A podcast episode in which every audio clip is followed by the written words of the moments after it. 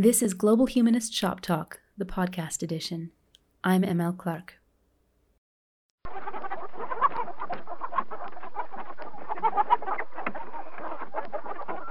In episode 4, where we explored the humanist quinoa market, I mentioned a cost savings diet I took up during my last year in Kitchener, Ontario rice, lentils, beans, peanut butter, hot sauce for flavor, discount apples, and eggs. Eggs had always been something of a luxury for me because for years I had made a concerted effort to buy only free range eggs, even though they cost more than generic. While saving up to emigrate, though, I chose to give up even this little performance of ethical living, the one thing I had felt I could manage on my tight budget to contribute to the making of a better world. And it filled me with such shame to buy regular eggs instead. I almost felt like making excuses to the cashier every time I went to ring up my purchases. I know the poultry industry is terrible. I know I should be doing my part to change the consumerist tide. But, but, but. Moving to Colombia required significant adjustments in just about every facet of my life, and food was no exception.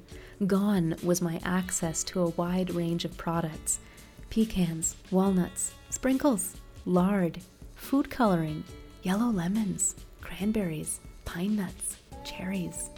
But even everyday staples were different. When I bought milk, it still came in a bag, as it does in Canada, but those bags were more often heaped together on bare shelves instead of found inside refrigerators. And so too were the eggs. Any listeners in the UK, of course, will also be accustomed to eggs sitting out on the shelves because so long as they haven't been washed, they have a natural protective layer to prevent salmonella poisoning. And yet, most urban Canadians and US citizens are deeply ingrained to see an egg outside a refrigerator as a health disaster blame all the public service announcements I saw as a kid about how salmonella can show up just about anywhere, a silent killer in our midst. I cannot tell you how completely, irrationally nervous I was the first time I cooked with eggs that I had bought from a stack of unrefrigerated flats here in Colombia.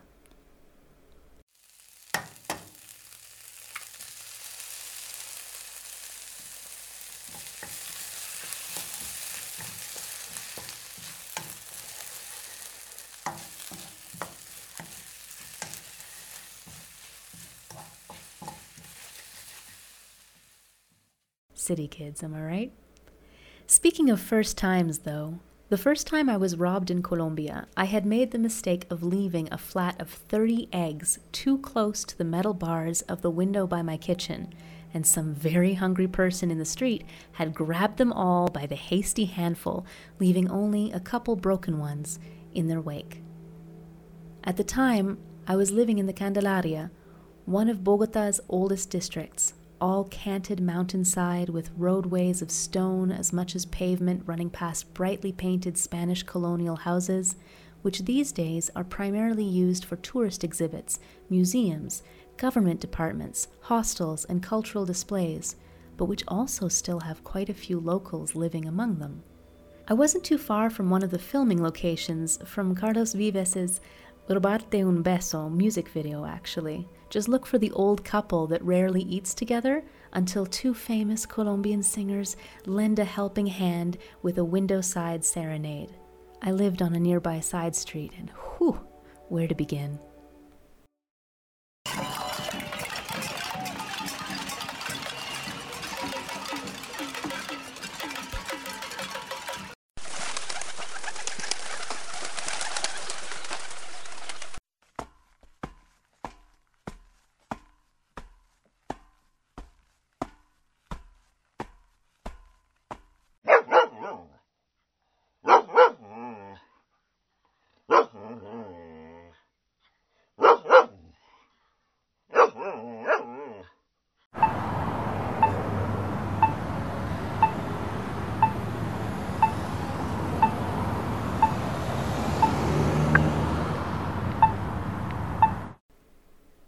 Downhill from my narrow side street was Plaza de Bolivar, a sprawling gathering space framed by the grand, old world pillars of Colombia's Congress of the Republic, the austere offices of Bogota's municipal government, and the towering, dusty beige masonry of the primatial Cathedral of Colombia.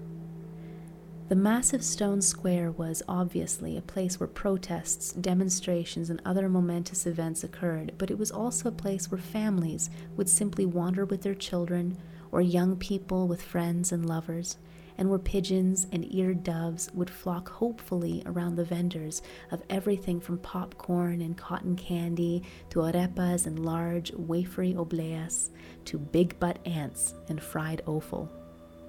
But the birds and the immense number of stray dogs in this storied capital weren't the only ones hoping for a meal in the trash.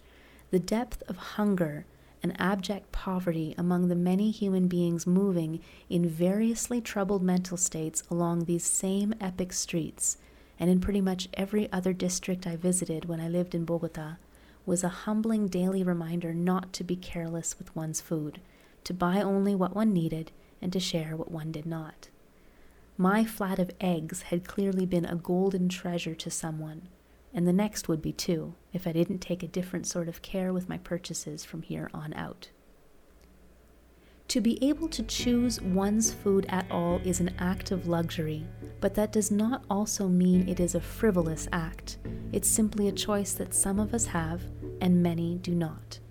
The question is can we who have so much choice learn to eat and more generally to consume in ways that extend that same agency to others, to give others the chance to make more ethical choices too. It's that mental flip, that pivotal moment when we better understand how agency can be enhanced or lessened by our policies and cultures, which this humanist podcast always seeks to explore, one everyday object or concept at a time. You're listening to Global Humanist Shop Talk and today we're laying down some of the dissonant histories, curious semiotics, and humanist concerns around the chicken egg.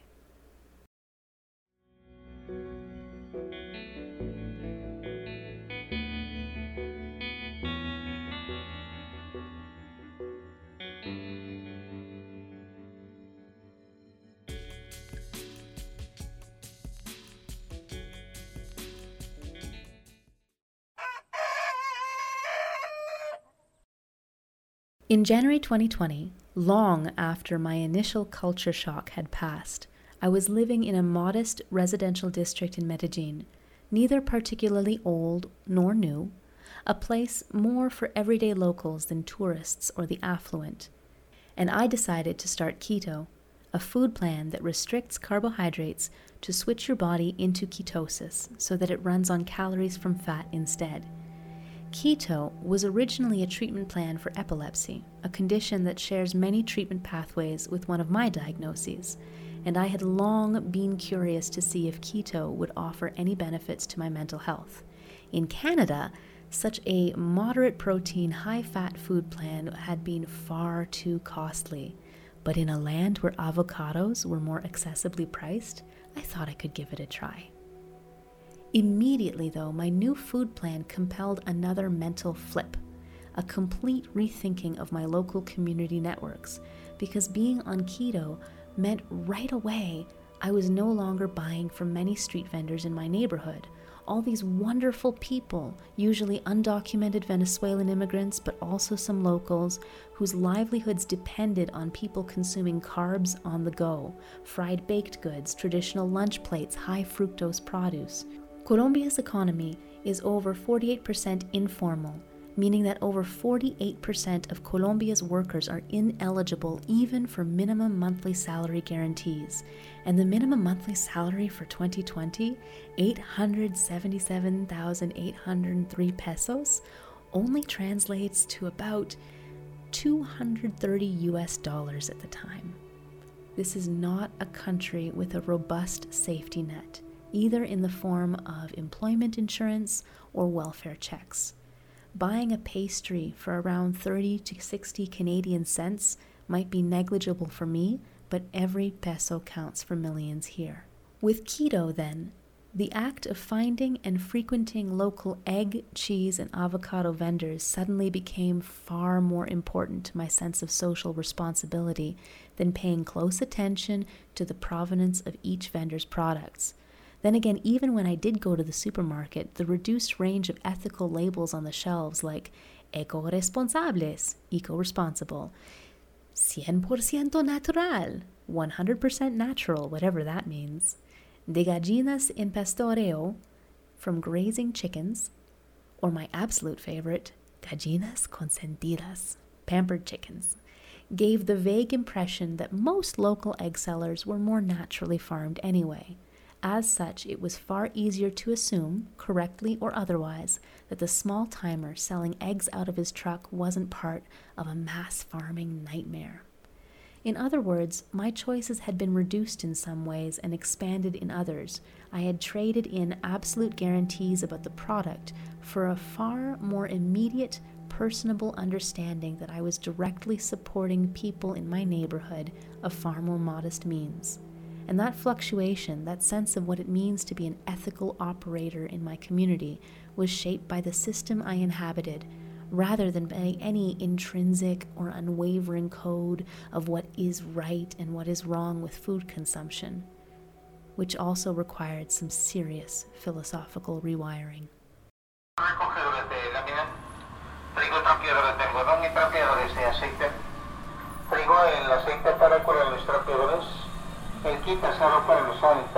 Azulejos. plomeros,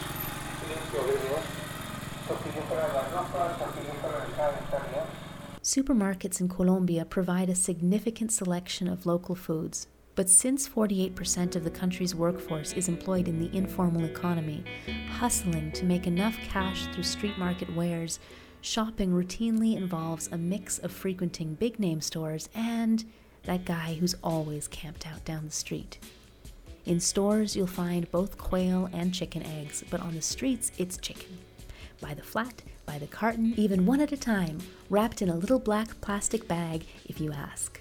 B, A, or double A rated, brown or white, those are the options. Street signs direct you in some neighborhoods to apartments where people sell directly from their front rooms. In the morning, old men and women in traditional campesino garb, as if fresh from the farm, might be found at roadsides with eggs for sale, along with coffee by the cup and other recent crop offerings. Later in the day, you might see vendors with stacks of flats beside little stands where they cut and spritz fresh fruits for you, or cook freshly fried chips or churros or sausages for the evening crowd. For city dwellers in Canada and the US, egg options look a little different.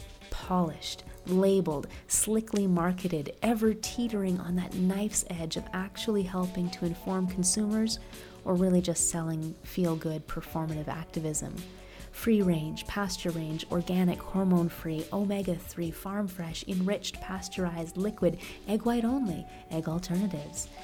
The label distinctions in our refrigerator grocery sections are immense and somewhat misleading because this display of choice, along with the whole fairly preposterous idea of becoming a truly informed consumer in a food economy driven by clever marketing, elides the hard fact that the real ethical decisions are always made long before we enter the grocery store. For one, even the most ethically farmed chicken egg still comes for the vast majority of us from an industry that culls billions of male chicks every year, simply because the male chicks aren't lucrative enough to be sold for meat and, well, can't lay eggs themselves. Most are still ground up or gassed after hatching, and while a few initiatives have been able to sex eggs before birth, through scans or drop tests through the shell, the most efficient and harm reducing processes are still expensive and time consuming, and as such, not yet scalable to the whole industry. This is a huge problem from economic, environmental, and compassionate perspectives. Economic, because costly facility resources are wasted in the time it takes to sex eggs for an industry of this size. Environmental, because many of the added resource costs taken up by producing chicks for immediate slaughter directly impact climate change, and compassionate because this state of affairs does not reflect the most optimally humane way for sentient beings to move together through the world. So, what about this none option? Why not just cut out eggs entirely? There are indeed good alternatives, even for baking. In Canada, flax seeds and applesauce were the most common, although my favorite was aquafaba, the liquid you find in canned beans and chickpeas, which can be whipped up like an egg white. In Colombia, though, again the question becomes to what extent one has access to fancier goods. And while flax is simply a little rarer and more heavily priced, I haven't seen a reasonably priced applesauce in my local grocery store for years. Colombia also relies less on canned goods in general, so a can of chickpeas, about the liquid equivalent of 3 to 4 eggs for baking purposes, is 150% more expensive than a standard double egg carton of a dozen all purpose eggs. Also, you simply cannot make the country's most famous traditional dish, bandeja paisa, a hearty bounty of three or four meats, plus beans, rice, double fried plantains, arepas, and avocado with a dollop of aquafaba instead of a lightly fried egg placed delicately on top. No, senor. The issue of tradition is not one to be taken lightly. How we handle differences in cultural significance is critical in learning how to make consumption choices that are not simply performing the trends provided by our local food economies, but also serving to expand agency to others so that they can make ethical choices too. What I would suggest then is that we need to advocate for food economies with less choice that is, less choice at the last possible moment when a consumer is moving through the aisles looking to feed their families, instead of allowing that customer to believe that the path to an ethical world lies entirely on their shoulders and on how they choose to allocate their budget within the pathways of ethical buying presented to them.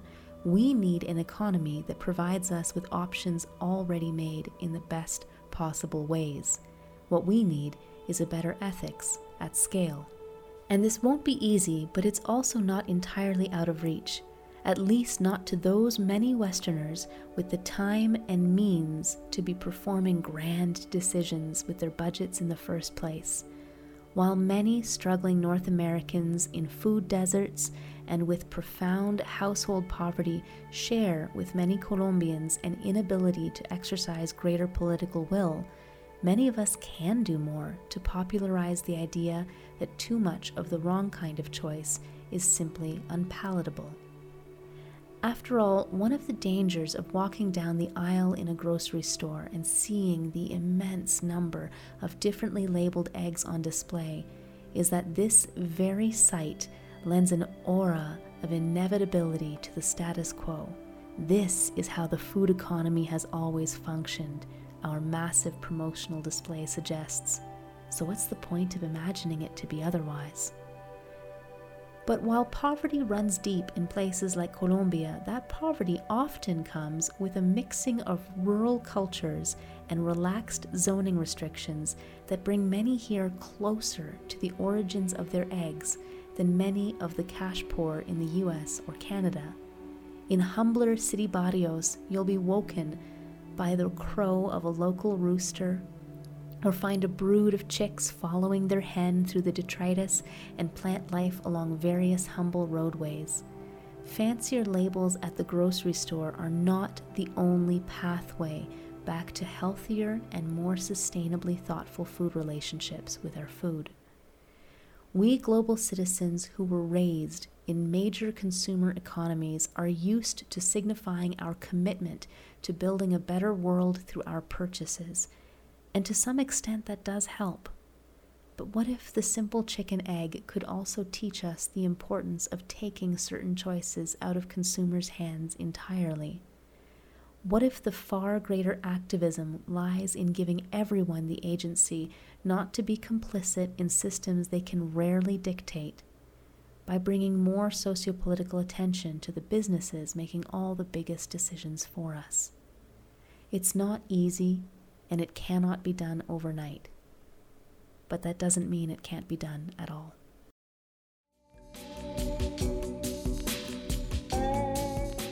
This has been Global Humanist Shop Talk Podcast Edition with M.L. Clark. New episodes launch every other Friday First to Global Humanist Shop Talk, the column available at OnlySky, and then to other podcast distributors. Maurizio Ferraz is my one man dream team of an audio production specialist. Studio space and resources were provided by Agencia El Grifo. Theme music comes care of Kabbalistic Village on SoundCloud, and other background music is courtesy of Joseph McDade. All of this would not have been possible without my patrons, the vast majority of whom support me through Patreon, where I post a monthly newsletter along with other updates on the full range of my writing projects. None of us excels without the support of a community, and I am deeply thankful to have found mine. Shop talkers, humanists, fellow travelers on this pale blue dot, wherever this episode's little mental flip finds you in your lives, please remember to be kind to yourselves, to seek justice where you can, and above all else, to keep the conversation thriving.